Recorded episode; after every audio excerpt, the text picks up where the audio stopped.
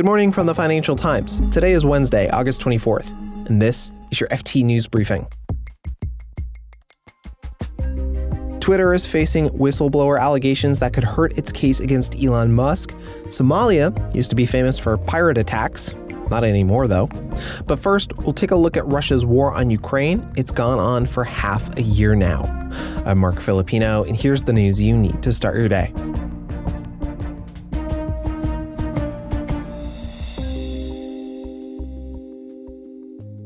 Today marks six months since Russia invaded Ukraine. It's difficult to know how many people have died, but Ukraine's military says it's lost 9,000 members of its armed forces.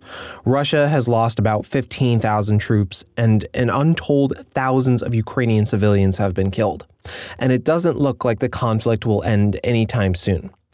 To talk about the trajectory of the war so far, I'm joined by our security and defense correspondent, John Paul Rathbone. Hi, JP. Hi, good to be here. So, JP, did people expect this war to, to last so long? It's really remarkable six months on just to review how expectations have changed. And in the beginning, people thought, or many people thought, including a lot of Western defense establishments, that the Ukraine government would fold in a matter of days and, and, and the Ukrainian forces would be overwhelmed by Russian might. But clearly, it didn't work out like that.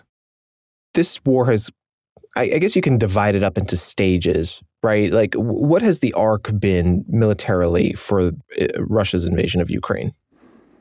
I'd say there'd be roughly three stages. And the first was a Desert Storm style attack on Kiev by the Russian forces, which failed.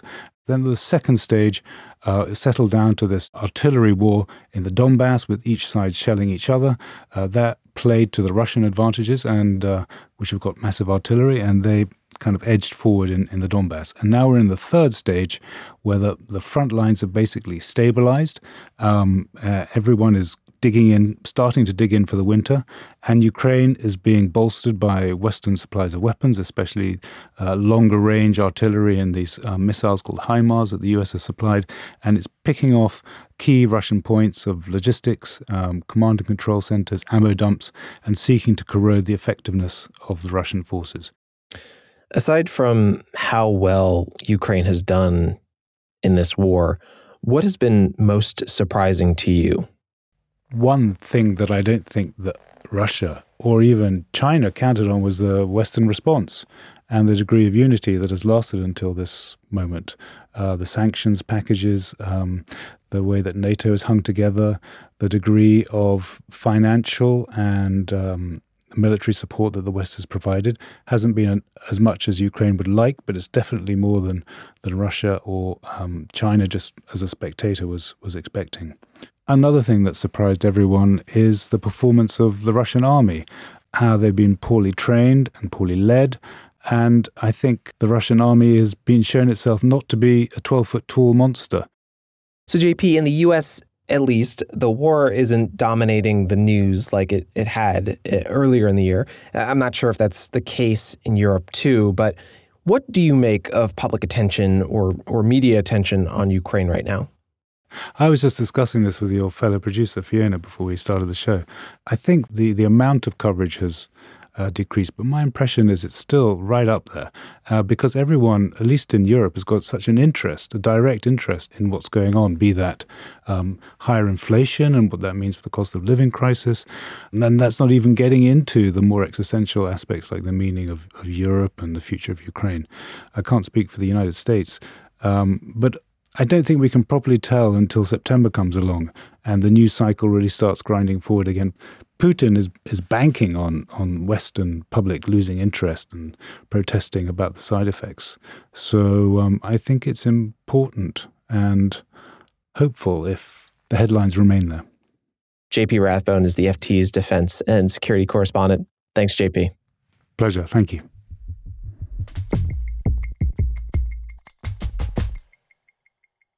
Twitter and Elon Musk are still locked in a legal battle. Elon Musk is trying to back out of his agreement to buy the social media site. Twitter's trying to force him to follow through with the deal. But there was a significant development yesterday. Twitter's former security chief, Peter Zatko, came out with allegations that said Twitter misled regulators over its cybersecurity defenses and fake accounts. The FT's Dave Lee says this could damage Twitter's case. The timing of this is incredibly fortuitous, to say the least, for Elon Musk. Central to his argument of getting out of buying Twitter for $44 billion is that the company has, has been um, misrepresenting the number of fake accounts on the platform, the amount of bots on the platform. Now, where uh, Zatko's allegations would be useful to Musk is that he's essentially saying the same thing. He's saying that Twitter uh, executives were being deceptive about the bot problem. They said they may even have misled some of the company's own directors uh, about some of these problems. And so it's almost certain that we're going to hear from Zatko in the trial. And, and this is now just a collection of, of pretty serious allegations from someone who's extremely well respected in, in cybersecurity circles. So, Dave, has Twitter responded? Yes, they're basically trying to say that this, you know, as a former employee, he's just wrong. And the timing, Twitter said, appeared to designed to capture attention and inflict harm on Twitter and its shareholders. So obviously Twitter's trying to draw the link there between the timing of this disclosure and the uh, continuing court battle. Dave Lee is the FT's San Francisco correspondent.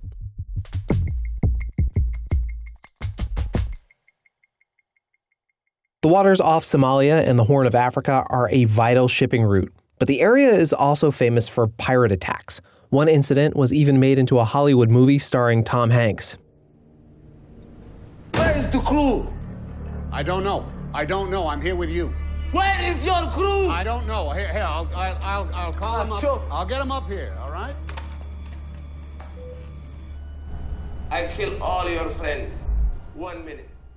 That was the movie Captain Phillips, but when it came out in 2013, Somali pirate attacks had already peaked. And five years later, pirate attacks in the region had ended. This week, a shipping industry group said the Indian Ocean is no longer deemed high risk. The FT's Harry Dempsey explains what happened. A whole industry formed around this of private armed guards who would work on the ships, providing protection for them. And so, those together with naval deployments in the region helped to drive down piracy as well as the risk reward calculus changing for those pirates because piracy it became harder to make money from it. People were less willing to pay ransoms and then other opportunities opened up as well for them which included smuggling weapons to Yemen where there was a war and smuggling people to and from there Harry says it's significant for the shipping industry now that the region is no longer designated high risk, but it may be a while for the impact to filter through. So I think, first of all, you will see the slightly riskier operators or less publicly exposed operators stop using armed guards and uh, bearing that extra cost. But I think your big household names like Maersk and MSC, they will still be concerned about any potential reputational risks from having their ships hijacked. And then, if that decision from the insurance industry follows, that would help reduce the costs. But I think the other sort of real life impact from it is that by having a designated high risk area, that creates a perception that, that those areas are dangerous. And so, for countries, not just Somalia, but also neighboring countries such as Kenya, it's had quite a negative impact on things like their tourism industry. And so it will be a relief for countries like Kenya. Harry Dempsey is the FT's commodities correspondent.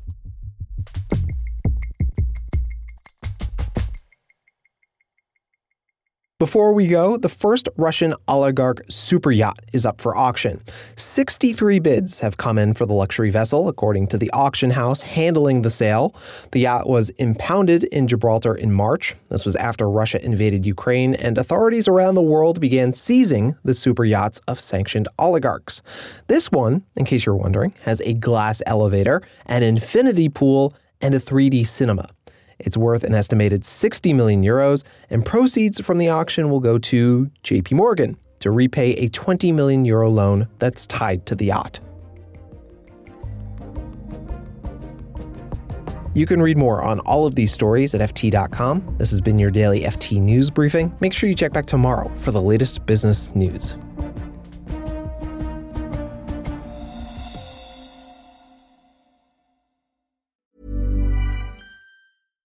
Hi, this is Janice Torres from Yo Quiero Dinero. If you own or operate a business, whether it's a local operation or a global corporation, partnering with Bank of America could be your smartest move. By teaming with Bank of America, you'll enjoy exclusive digital tools, award winning insights, and business solutions so powerful you'll make every move matter. Position your business to capitalize on opportunity in a moment's notice. Visit bankofamerica.com slash banking for business to learn more. What would you like the power to do? Bank of America NA, copyright 2024.